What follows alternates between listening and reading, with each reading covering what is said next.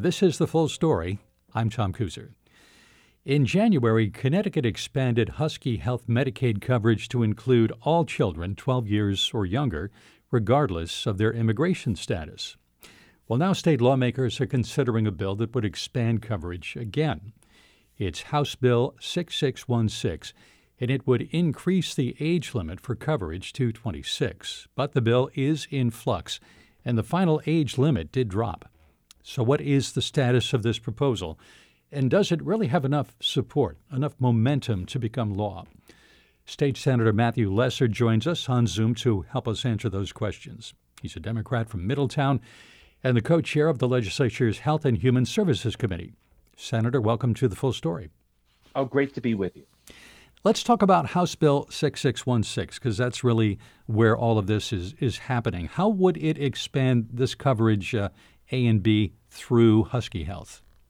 Well, right now we have a system of inequality in this state. And if you are up to age 12, as you mentioned, you can have coverage if you're uh, income qualifying in a child. Uh, and that's something that just started in, in January. Just the children no longer uh, just have to meet income thresholds and then they can go to see a pediatrician when they're sick. Um, but for children over that threshold, they are ineligible unless they can prove through immigration documents that they are uh, they're here legally. Uh, and and so what that means is that we've got kids in high schools, uh, uh, middle schools across the state of Connecticut who can't go to see a doctor when they're sick. And if we learned anything during the pandemic, it's that that puts all families in Connecticut at risk. When you have folks who uh, get sick, can't go see a doctor. Uh, you know, we heard stories about kids with broken arms whose parents didn't send them to the emergency room because they were afraid of a doctor's bill. And so that's a real public health problem. And so what we're seeking to do is to end that inequality and to expand coverage at least to 18. But we know that there's certainly a need for folks uh, beyond that as well. This is the third year in a row that the Connecticut General Assembly has considered expanding Husky Health. In 2021, the age eligibility for undocumented kids went up to 8. 2022 jumped to 12, as we just discussed, uh, which started in January and now again a push to expand coverage. Yes, and it's it's been an incremental. I think Connecticut is the land uh, of steady habits. Uh, but what we found in January when the program kicked into effect is that we're seeing a huge public health uh, benefit uh, from having uh, universal coverage. We're we're no longer seeing these inequities for our youngest kids. Uh, and if you think paying for healthcare for young kids is expensive, look at the cost of denying them healthcare because we we certainly pick up the cost when people who are very sick show up in an emergency room. That's a cost that's passed on to everyone in the state. And, and, certainly the, the benefits of preventative care, of helping catch uh, issues early, uh, are vast, especially when you look at children. So um, we're, we're seeing this as being a hugely successful program. Thousands of kids have already signed up through care through the Department of Social Services.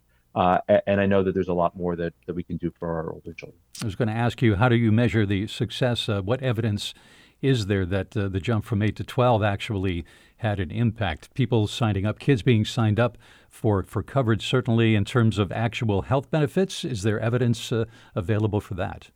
Well, we're going to see that uh, over the next few years. We're going to get a lot of data. But I can tell you that when you talk to any federally qualified health center, you talk to school based health centers, they are already seeing a difference. The, you know, kids are getting care who need it, at least for the younger kids. But you have uh, two siblings now. One's a little older, one's a little younger. If you're over 12, their younger sibling can go get care, but the older one cannot. So we're starting to see some of those uh, inequities, you know, crop up. How many young people could gain coverage if if the bill passes? Do you have a number for that?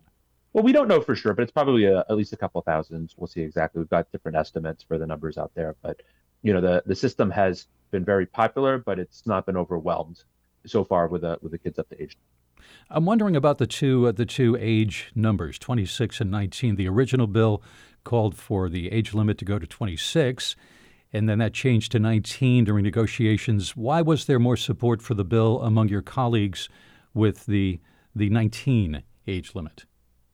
Well, I think Connecticut has been looking at this program gradually and incrementally, and I think my colleagues are rightly interested in looking at the impact on taxpayers. And uh, we should be careful about any new programs because you know we need to make the, the state's books balance. So I think it's incremental, but certainly the largest support is recovering children. And It's going to be a harder argument, but I think it's important to say that that young adults are dreamers should qualify for coverage as well, as long as they're income eligible. There's no special right for these folks, but if you're living in Connecticut, you're working, you're paying taxes, you know, you grew up here, you should be able to to have the same benefits as everyone else. It's the right thing to do, but it also is in our interest uh, as a public health matter to make sure that you know sick kids in our state, sick young people can go see a doctor. In the land of steady habits, as you mentioned before, can we expect then another uh, bill to expand Husky Health next year uh, from 19 to 26? I, I don't. uh, I have been so impressed by the advocates, the immigrants in our state who are really organizing and making a case for themselves. This is not being led by legislators. It's being led by some really inspiring young people telling their stories, how they got here, how they grew up, what they're going through, and you know, I'm sure they're going to continue to organize and to push the envelope and to challenge uh, the legislature to do more. One of the things that you mentioned, and you've talked about, uh, you know, being careful with costs with any new bill. One of the things you mentioned in an article in the uh, CT Mirror, the online news source. So you said that the expansion will save hospitals in the state some money. How, how would that happen with with an expansion of this to that higher age? Yeah, it, it's actually uh, very important for the financial viability of our hospitals because if someone goes to the hospital today they're entitled to receive emergency care to be stabilized, and that cost gets picked up by all of us, by everybody who goes to the hospital. It, the hospital itself has to eat the cost, and certainly we provide support on an emergency basis to hospitals through emergency Medicaid and through other support. But that is the most inefficient way of providing care. You know, when somebody walks into the emergency room because they haven't had an issue treated previously, that is, you know, frequently extremely expensive way of providing care, and and it provides real stress to the bottom lines of our of our hospitals. A lot of them are still shaky after the pandemic, and uh, you know that's why hospitals have been real champions uh, of this program, making sure that you know they're not eating the costs and they're not passing them on to all of us in terms of higher healthcare costs. Sounds like there's a good deal of support for this latest expansion to either 19 or, or 26, and the legislative session is. I don't need to tell you is coming to an end fairly soon. Is there enough support to to push this through? And get it to the governor's I believe desk. there, yeah. I, I believe there is. Uh, I, again, I don't know that we're going to get to 26 this year, but I believe we can get all of our uh, uh, kids up to 19 uh, covered, and I think that uh, that support is there, and uh, it's really a testament to the the organizing, the advocacy that that these young people across Connecticut have, have done. They've made the case. Previously, they've won support on both sides of the aisle, not not universal, but there has been bipartisan support, and you know my hope is that that will continue this year.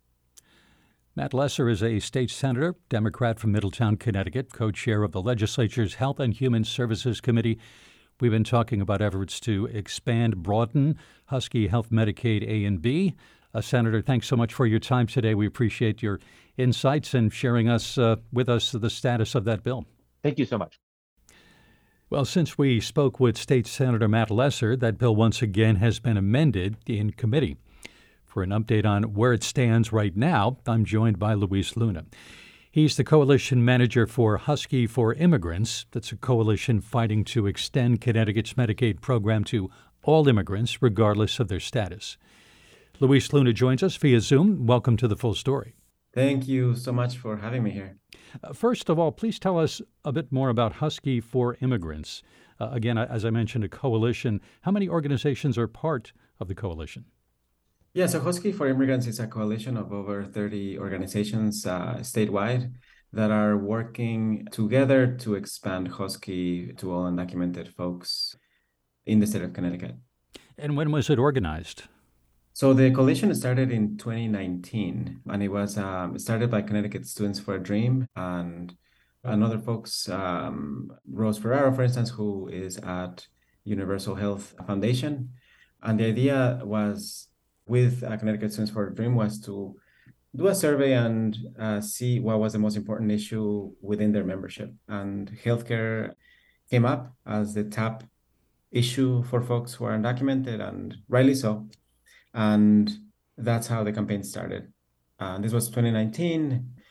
And in 2021 and 2022 was when we were able to open the Husky program to undocumented children, uh, 8 and under and 12 and under, respectively the coalition members, who do they represent? Is it strictly immigrants, or what, what sort of range of, of people are represented in the coalition members? Yeah, so the coalition uh, is uh, led by immigrant folks, uh, mostly women, who uh, belong to organizations like Make the Road Connecticut, Connecticut Students for a Dream, and others. And I think we are, you know, really centered on the immigrant voice, and I think that that has allowed us to get to where we are because we really understand how having lack of, of access to healthcare really impacts our families. I mean, I come from an undocumented family. My my father is undocumented. He has lived in the U.S. for 32 years. He's a homeowner, and he had a, a heart attack uh, two years ago. Mm, sorry to hear that. And thank you. And he has not been the same since then. And in the last two years, he has received subpar medical treatment for for his heart condition, which is scary this is the reality for many undocumented folks across the across the state.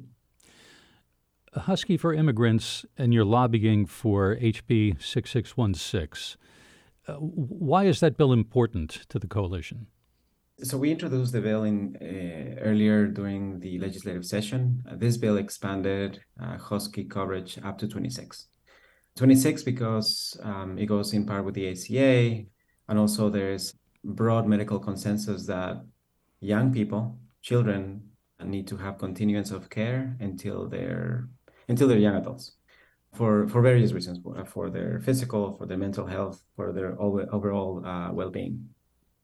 So this bill was then reduced at the Human Services Committee to age 18.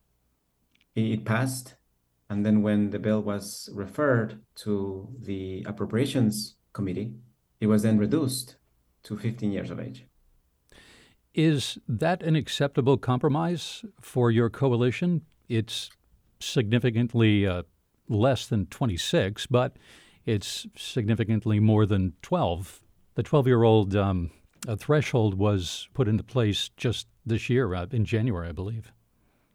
It is absolutely not acceptable. It is not something that we can be happy about many reasons uh, for that. I mean, one of them is that a simple question, you know, what what is the difference between a 15 year old and a 16 year old? The other question that comes is is how inexpensive expanding Husky for undocumented young people is. So we did the numbers and we got a report from the Rand Corporation.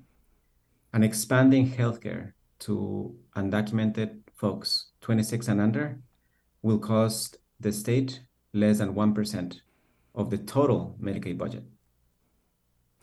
So expanding it to 15, the appropriations committee, they gave us 3 million, which uh, which is a drop in the bucket in considering the large Connecticut surplus, the overall uh, Medicaid budget, and the overflowing rainy day fund.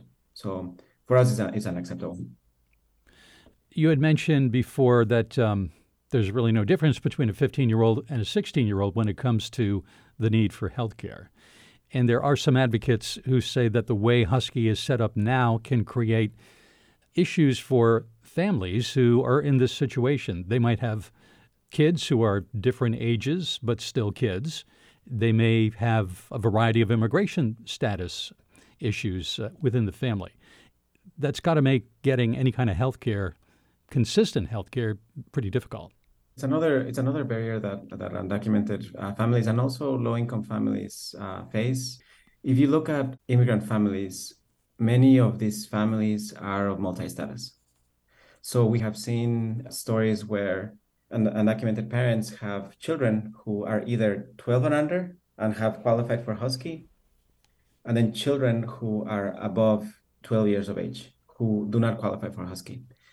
So it is an impossible place for a parent to be to see that one of their children has healthcare and the other one doesn't. And that is not to mention that the parents themselves don't have access to healthcare. So if we have children who are not well, their parents are not going to be well. If their parents are not well, their children are not going to be well. And we have seen that expanding Husky will also benefit the state because there will be uh, uh savings on uncompensated care, savings on emergency uh, Medicaid, and and you're, and you're saying that would be because with consistent, regular health care, they wouldn't run into problems that are more severe that require emergency attention. Yeah, absolutely. You know, yeah, absolutely. I mean, mm. you know, one example that I gave with my, you know, my father. My father has been here for 32 years, and he hasn't had access to healthcare. He has often had to pay out of pocket. So, I have insurance. So whenever I I am un, unwell, I can see my doctor, and they're able to identify uh, issues that that I might have. I'm I'm about to turn 40, and our bodies are a little more sensitive uh, to things. We got to take care of them. We got to take mm-hmm. care of our bodies. Yeah, sure. So, my father had a heart attack, and this could have been preventable if he had access. I mean, we, we don't know, but folks who have early stages of diabetes, who have hypertension, who have asthma, etc., if you don't take care of uh, your health issues at an early stage, it becomes more expensive and, the, and those costs will fall onto um, federally qualified health clinics or hospitals. And, and in some cases, the state has to pay for this cost. So, so having investing uh, this small amount of money, in this case up to 26, it's an investment in the future and it makes fiscal sense. How specifically are you uh, advocating for this particular bill that would expand uh, Husky Health? And, and how have lawmakers responded to what you've been doing? Legislators are, have been very responsive. I mean, there's a lot of support for this, for, for expansion. So across the board, with independents, Republicans, and Democrats, about 65% of these voters support expanding Husky. And, and we say expansion, we're talking about 19 or 26? Uh, eh, we, we're talking 19. Mm-hmm. Um, okay. Yeah. So then um, with Democrats, for instance, and our government is controlled by Democrats, our three branches. So uh, with Democrats, Democrat voters overwhelmingly support expanding Husky, 80%, over 80% of, of, of voters. So that contrasted to what we have seen by the governor, for instance. The governor did not include any money in his budget for Husky expansion, which made our job very difficult because of the complexities of the spending cap and all of these things that we that, that the state is facing. So we have to just call things uh, what they are. You know, uh, the governor he says that he supports immigrant families. His budget needs to reflect that. So we have an opportunity. I think we're we're pretty confident that the uh, that the governor will uh, will support this. There's a few days left of the legislative session. We have put a lot of pressure. Uh, we have told us our stories uh, during our public hearing. We had over 700 testimonies that were submitted in favor of Husky, more than any other campaign. And yet, we are here in this moment where we are fighting to get to 18, at least to 18. And our legislators have given us 15, and this is unacceptable. If you are successful in helping to push through 15 or even 19 as the uh, as the threshold, this is all hypothetical, of course, and gets to the governor's desk. He signs it.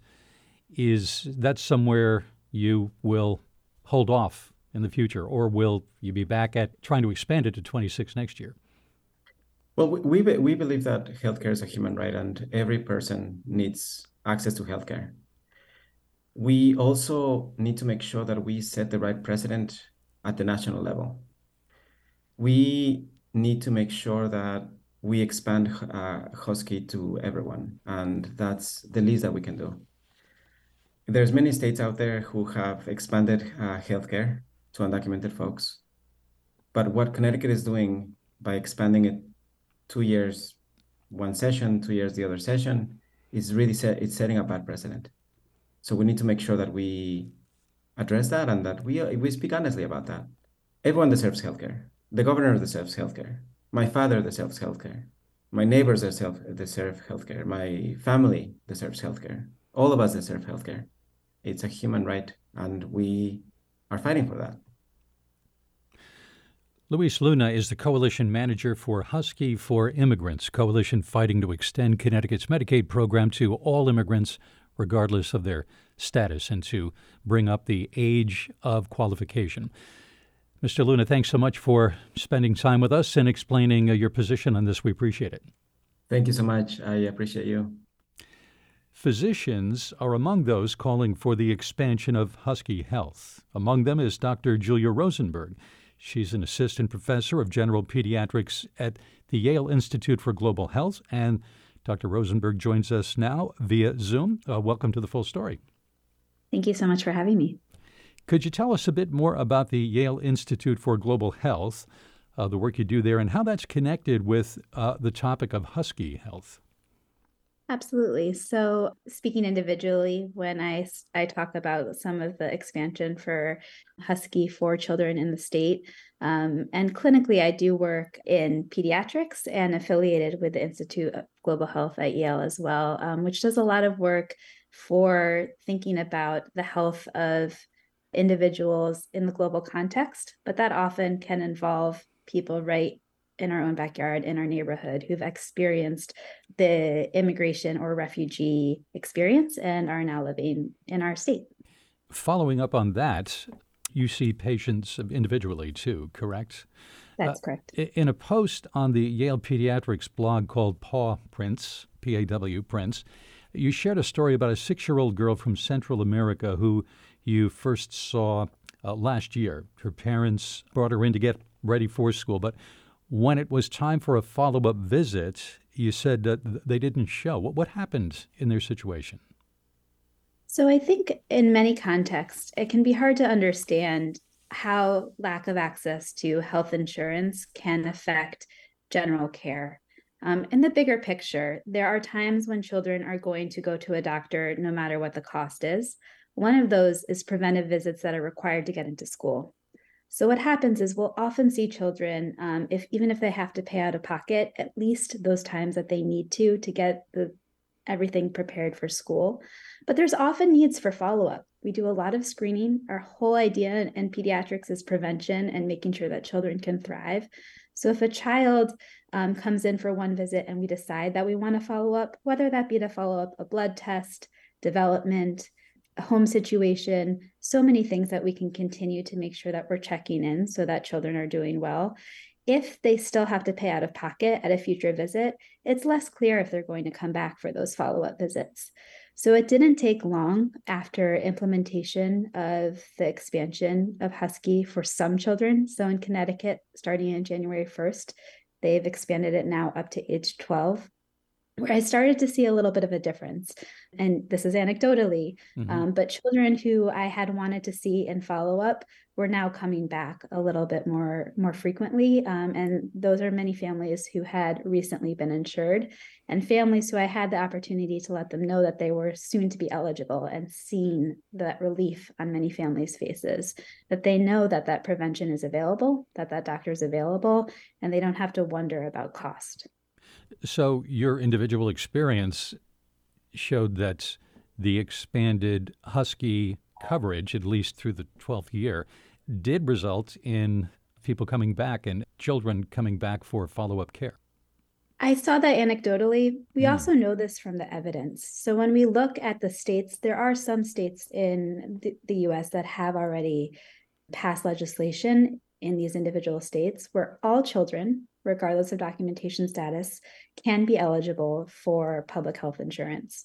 So when we look at those states compared with the states that have not passed similar legislation, we see that there are more visits to preventive care, more visits for dental visits, and less what's called foregone care or less care that should have happened that gets missed. Um, so we know this both from the literature and starting to see this in our own state anecdotally. You talked about improved health outcomes for kids who are covered by insurance in a letter that you wrote to lawmakers urging them to support Connecticut House Bill 6616. Can you be more specific about those improved health outcomes? What specific kinds of benefits do, do kids experience when they're covered by insurance? Over the past several decades, in general, in the US, coverage and health insurance coverage for children has improved over time. And what we see right alongside that is when there is continuous enrollment in health insurance, you know, continuous access to that care that's needed when it's needed, when it's not needed for preventative visits, just knowing that it's available can really make a big difference in a in a child's life, both in terms of medical care um, as well as in terms of long-term health and well-being kids who have continuous enrollment in health insurance are going to have less days of missed school. Um, they're going to be more likely to succeed academically and more likely to have better health and health outcomes in the future. In your experience, again, anecdotally, of course, have you seen that many of the people who are uh, who would benefit from this kind of a change are immigrants, uh, documented, undocumented? So the expansion of eligibility is something that is is going to be helpful for undocumented children and families in the state. But again, right alongside uh, the the data that we have about enrollment, we do know that when enrollment in general becomes more accessible, we see what's known as a welcome mat effect. So, this benefit that benefits and helps some people to enroll really helps to make it more generally n- known, and we see more enrollment in general too. So, these benefits can affect directly to many of the undocumented residents in our state, but often when we see just more general inclusion for health, those benefits extend beyond what we initially imagined. Also, in your letter, you say that you've had to inform parents from time to time that their child has aged out of coverage before the expansion to uh, to uh, age 13. What's it like? What was it like when you had to do that? So this expansion is is just went into effect in January. So before the expansion went into effect, we were talking to many families about the fact that soon their children who were 12 and under could be eligible for health insurance when previously they had not been. What I have seen is families where there might be a 10 year old and a 15 year old, or one child who's eligible and one child who's not. Um, and that type of discrepancy uh, and disparity is very difficult to communicate with families. Um, it uh, it results in confusion, disappointment. You know, there's excitement that at least one child can be covered. But of course, childhood does not stop at 12. It does not stop throughout the teenage years. In fact, that's really when we need to be accessible for uh, teenagers. And so, uh, being able to provide coverage for children um, of all ages within a household is something that hopefully we'll be able to provide going forward. What would happen with a family like that, where maybe there was one who's qualified, another who is who had aged out. What do they do next? Uh, just to clarify, there the part of what happens with this current legislation is once enrolled, the child can continue to stay qualified. So they would not lose their health insurance coverage if they enrolled at 12 currently and then turn 13, as long as they've enrolled. So, what really just happens is, again, it's very complicated. Um, just the logistics of being able to get care, understand who can get care when, and making sure that people understand which child can get care when they need to pay. That can be very complicated. I'm wondering how many of your patients would benefit from the expansion of uh, Husky Health as proposed in this current bill the the data around the number of undocumented children in the state um, is available through the Migration Policy Institute. It is likely around, I believe, ten to twenty thousand children in the state uh, would likely benefit. I can check those numbers more more specifically, but it really is kind of again to help with all children being able to access healthcare in the state as a whole. Not everyone thinks this is a good idea. This expansion. And there are some who say the bill offers benefits to migrants that uninsured or underinsured Americans don't have. What do you think about that, that kind of opposition to the idea? You know, first and foremost, healthcare is a human right. It is something that, especially for children, as a pediatrician, I went into this field to be able to provide healthcare to all children and to come into a state where this is not necessarily the case, where I can't provide the care that I want to to all children, and I'm just simply not seeing many of the children I should be seeing to help them thrive, is very disheartening. And I'm very hopeful that we can provide care, this basic human right for all children. the argument is talked about about kind of the cost and um, the the contribution that people who may be undocumented are making to the state. And it is important to note that undocumented residents in Connecticut do pay taxes over $500 million toward taxes, both state and federal. And so uh, the financial contribution is there for these people who are our neighbors and who can benefit from healthcare. Have lawmakers responded to your your letter to them about supporting this bill that expands Husky to 26? We've seen some really uh, great champions uh, in our legislature uh, who have been supporting this bill uh, and speaking out about it. And we're very thankful for the strides that have been made so far and hopeful that we can cover all children this year. Dr. Julia Rosenberg is an assistant professor of general pediatrics at the Yale Institute for Global Health. We've been talking about the expansion of Husky Health to the age of 26 in Connecticut. Uh, doctor, thank you so much for your time today and your uh, anecdotal insights about uh, about what's happening. We appreciate that. Thank you so much. I appreciate the time.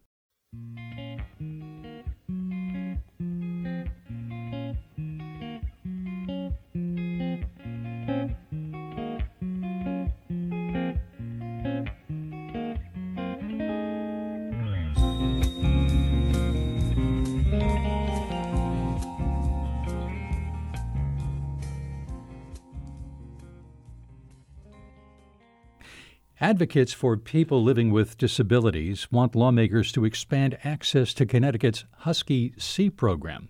Husky C provides Medicaid coverage for state residents who are disabled or over 65 and retired or unable to work. But in order to qualify, residents have to have a monthly income which is below the poverty line and their savings are severely limited. This puts workers in a precarious position. Many worry that they can't retire or lose their jobs, otherwise, they'll lose the health care coverage that they really need. Advocates say this is discrimination. To understand more about the efforts to make Husky C more accessible, we are joined today by Sandy Roberts, who is the Information and Referral Specialist for the Center for Disability Rights in West Haven. Uh, welcome to the full story. Thank you for joining us. Thank you very much. Could you tell us about the Center for Disability Rights and the work that you do there? Sure. I work at the Center for Disability Rights. I've been employed there for over 30 years.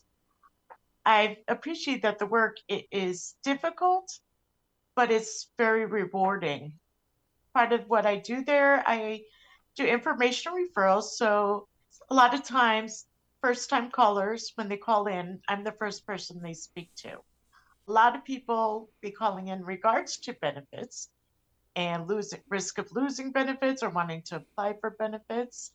Some of the many phone calls that we get, we also get calls for housing resources, disability resources. So it runs a wide gamut of topics. I, would... I think one of the most important things that we do receive calls about many times is for medical benefits. And many times, people with disabilities or senior citizens, when they sign up for Medicare, they don't exactly get the same amount of services that you get through Medicaid. And I think many senior citizens then find themselves in difficult and disappointing situations. Medicare will cover for short term home care if you've been hospitalized. But what a lot of people don't realize, that does not cover long term care. So then they're in a very difficult position of having to pay for care out of pocket, paying sometimes for medications out of pocket. A lot of times they don't get medical transportation to doctor's appointments through Medicare, and that is what's covered through Medicaid. Um, so it's really a critical situation right now. And a complicated one, too. We mentioned that advocates like yourself are looking for lawmakers to expand access to the Husky C program. Husky C is Medicaid, which you've you've just referred to, and maybe we should try to define that a little more a little more clearly. What does the Husky C program do for residents? Uh, the Husky C program covers medical appointments It covers medical transportation. If you are on Husky C, you can apply for one of the waiver programs. And by waiver programs, what I mean is programs that can provide care and assistance in the home. For example, I'm on the personal care assistance waiver. So it allows me to hire aides to assist me throughout the day with my care, such as dressing, bathing, etc. Um, there's also a waiver through the Department of Developmental Services for people who may have severe cognitive disabilities. There's another waiver for people with mental health issues. And there's a waiver for people who have acquired brain injuries. So these are very critical programs to many people throughout the state. Um, now, and there, course, I'm sorry, go ahead. No, I was just going to add in covers, of course, prescriptions and, and things along those lines. So and uh, medical equipment too. So as you pointed out, a lot of important services connected with Husky C, but not everyone or anyone can can simply apply for it and, and get it. Right? There are income limits for Husky C, and and they're they seem to be pretty low. They are. They are. And I'm just going to pull out a fact sheet so I get the figures correct. But uh, right now, the current income limit is $1,162. A year? And uh, per month. Per month. And then the asset limit is $1,600 and 2400 per couple. So they're very low. So anyone anyone with incomes exceeding those numbers, either individually or for a couple, they are not eligible for any of these Husky C Medicaid services. And if they want to be, they would have to somehow reduce whatever their income levels are, savings might be, to those levels? Yes. Unfortunately, yes. Now, if you are part of one of the waiver programs, there is a little bit of a higher income limit, but again, it's still pretty low. And a lot of people aren't aware, you know, and that's the terrible part about this. For example, people who are not disabled and not elderly, meaning over the age of 65, they can sign up for Husky D. And ironically, with Husky D, you're allowed to have an income level of 1,677 per month, and there's no asset limit for that. And if you're in Husky A, which is primarily for parents or caretakers of young children, again, there's no asset limit, and the income limit is 1,944 per month. So, what we're asking, at least bring these income asset limits up to at least one of those Huskies levels. And as you can see, there's no asset limit for either program. So, meaning you could save for an emergency. If you want to buy a vehicle or a house, you're allowed to have a savings but with the Husky C, you have to be so limited. And many people, you know, we feel that it's discrimination because why are they allowed a higher income asset limit or no limit to the assets? And yet we have to impoverish ourselves just to get the services we need. And again, just to be clear, these these low limits they exist for older people, uh, uh, over 60, 65 and older, and people with uh, disabilities. That's that, that's. Do I have that right? Uh, the current legislative session ends fairly soon. Uh, yes, it does. First uh, week or so of June. Do you have any indication from those who, well, other advocates who you are with, and from any of the lawmakers who support your efforts, any indication from them whether or not this has a chance of changing before the end of this legislative session? We really hope so. Not sure, to be honest with you, but obviously we are going to continue advocating and try to get this through by next year if it doesn't happen this year. Where can people get more information about Husky C, about the program, uh, the Medicaid Husky C program, and about the advocates who are trying to expand access to it in Connecticut? They can certainly get in contact with our center. There's also many advocacy groups involved Black and Brown United, Keep the Promise Coalition. Any of those websites would certainly have information.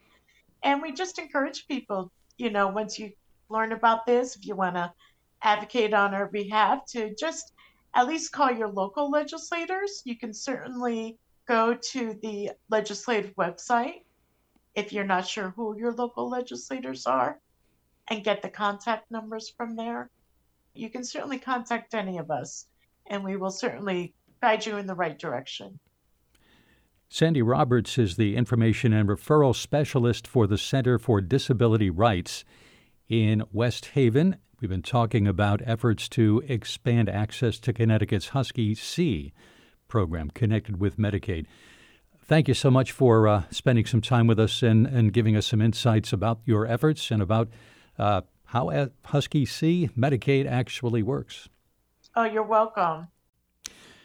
To find out a little bit more about uh, Husky C and efforts to make Husky C more accessible, we are joined by Jody McDonald from Stamford, Connecticut, and she has struggled with several health challenges and with finding a program to help cover the cost of her care. And Jody McDonald joins us via Zoom today. Ms. McDonald, uh, hello and welcome to the full story. Hi, how are you? I'm doing pretty well. First of all, I understand you were part of a recent demonstration that delivered a letter to Governor Lamont uh, in front of the governor's mansion. Uh, that letter calling for income limits on Husky C to increase, and we'll talk a bit about that in a moment or two. Uh, tell us about the demonstration, if you would. Uh, how many folks were there, and, and what did you do? There were about, I believe, about 15 of us, and I read a, my story. Um, and I also read a letter from 37 agencies that agree with the changes that need to be made. I informed him about me, um, who I am. I have kidney failure, all my medical issues. I just want five minutes. Like, if I could get two minutes with the governor. Just as like I feel like they dehumanize and discriminate against us because I'm disabled. I'm left out. I feel left out. So what uh, what made your group decide to go to Lamont's residence as opposed to perhaps uh, going to the state legislature or maybe the residences of state lawmakers? What what was it about going to the governor's uh, location that was important? I just joined the group, Sheldon's group, because I had just left social service. I was in full tears. So I started Googling and I figured out there's got to be somebody as angry as me. And I found an article that uh, Sheldon and a guy named Rick had wrote with a newspaper. And I joined the group the day before and I went to Hartford the next day. I wanted to do it in front of Ned Lamont's, the governor's mansion, because I watch the news every day. I'm in law school right now. Like I'm very into everything that's going on and I'm just tired of hearing him speak of forgiving medical debt. You're creating medical debt for me. I'm $8 over the limit. I'm only $8, $8 over. And that and that that disqualifies you from some of that coverage just being that from small all amount of the over. coverage. I cannot get the I'm not eligible. So I'm left with just Medicare. Um, and that makes it some doctor's appointments 20% I have to pay. I just had neck surgery May 8th and they did this to me May 1st. So I had to get creative and call a fair hearing because you can get a continuance. But why? In the moment when I know I have to have an important surgery and I'm going to need medicine after and care after, why do I have to worry about fighting them, fighting my health, fighting, just fighting. Like you're, they're creating more. I need a therapist now. so did you? Do you probably do, not covered? Did you feel like you, you got those five minutes? You said you just like five minutes no. with the governor. Did you feel like you got that at that demonstration? No, because ironically, that same day he decided to be at the Capitol at 1.30. so he wasn't there. But I have been hashtagging five minutes with Ned Lamont.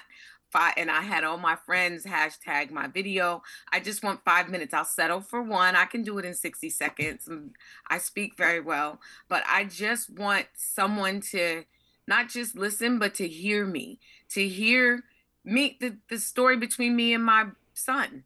He just served our country. I've served our country. thank, thank you for be, that. Oh, no problem. Um, but it shouldn't be this way. I feel I'm already discriminated against. I'm African American. Um, I've already felt that way. And now with my medical, because I'm disabled, you can't discriminate a little bit. like we're just we'll give you a little bit. We're gonna give you QMB and you know just take it or leave it. Mm-hmm, You're mm-hmm. discriminating mm-hmm. against me because I'm disabled, especially because I'm disabled and younger than 62. It's not so fair. You're sort of in a gap there. It sounds like if you're young enough and aren't making uh, uh, enough money, you're you qualify for uh, Medicaid or Husky. Yeah. Uh, if you're old enough, you do. But in this this gap, which sounds like it's a fairly wide gap, you don't. If I wasn't on Medicare, I'd be eligible because there's there's all of these little stipulations and uh, sheldon was explaining like when they did the expansion they just didn't include that but i get 1190 a month from social security 1190 mm. and now you're hmm. telling mm. me that i have to spend part of that on my medical for the spend down i also am on section 8 which means 30% of my gross not my net my gross goes to my rent so 30% goes to that. Still got to pay Eversource. I still got to eat because I only receive $190 in food stamps. I'm not getting it. I even told them one day I was so aggravated. I said, take the food stamps. Take the food stamps. Take what take whatever. I just need the medical. I'm on SSD, like I'm disabled. You, and, you uh, at the demonstration uh, through your letter and, and your words, you did share your personal healthcare journey. Uh, would you be comfortable sharing some of that with us uh, now? Some of the challenges you're facing uh, uh, with your health issues. Of course. Um, I'm 50 now. Um, I found out in 2006 I had my first neck surgery. I've had 60 orthopedic surgeries since then, um, I've also had I have polycystic kidneys, which my kidneys are not functioning correctly. I will eventually need a kidney and dialysis. Last year, I had stomach issues and got down to 94 pounds, which made me then need a nurse and a healthcare worker, um, which wouldn't have been paid for if I didn't have the Medicaid at the time. Thank God I did in that moment. I also I hurt my ankle uh, years ago uh, in a car accident, and it's just with age, you know, things change. So it's a little bit of everything between the kidneys. I had breast cancer in 2016. You name it, it's happened to me. Um, I don't wake up and think about, oh, maybe I'm gonna go take a walk today. Usually, I'm thinking, how many appointments do I have for the day? It's Monday through Friday. I call those white coat days do you think legislators, the governor, do you think they've heard your story? Do you think they've been taking into account the challenges people like you are facing on a daily basis? No, I don't think they have. Mm. I think it's just a piece of paper they read, they agreed upon, and they sent it off. And that's why I say it's dehumanized. They're just they're discriminating without even realizing what they're doing. The reason why I wanted to do this interview is for the person who is nonverbal, disabled, and just stuck in this program. That's why. How would you like to see Husky C change, the Medicare system change? Income and asset limits, would you like to see that changed? Do, do you have specifics that you would like to see on the table for lawmakers and the governor to look at and, and do something about? I would like them to exactly that change the income and asset limits. Even if you have a car, I had a friend who was in a coma for three months. She's disabled right now, and her daughter had a life insurance policy for her. She had to get rid of the life insurance policy because of the amount. It just makes no sense. I just need it to make sense. And I know common sense isn't common, but I expect my governor to have it because he's he represents me. He represents you. He is supposed to be the person that is non-denomination bias should be out the window and everything. And i don't feel like no he hasn't heard my story or anyone else's story because i haven't even heard any of them mention it. It's not on the news. It's not anywhere in reading. All i found was that one article that rick who works with sheldon got out that broke my heart but it in it made me feel nice that you guys were willing to hear it. Um, and then Sheldon and the group are fighting, and they're not even in the battle. Like I'm literally waiting for my insurance. So it's nice to know that people are fighting for you. That you know it's not their mom, it's not their relative, it's just another human human being. And I would like Governor Lamont. I love Himes, but I've called his office and they've just told me talk to DSS. I've written a commissioner, I've called a commissioner. All they did was refer me, guess where?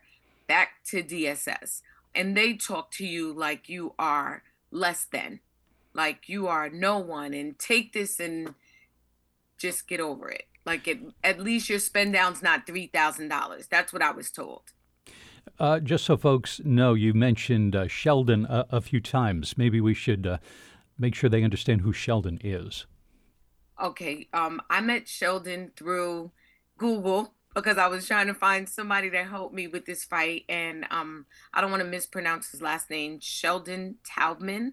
And he's a disability rights attorney and he's fighting the fight for us. He's very well versed in, I don't know how he remembers everything, but he can speak every law, everything that's changed, everything that needs to be changed. And he's helping me.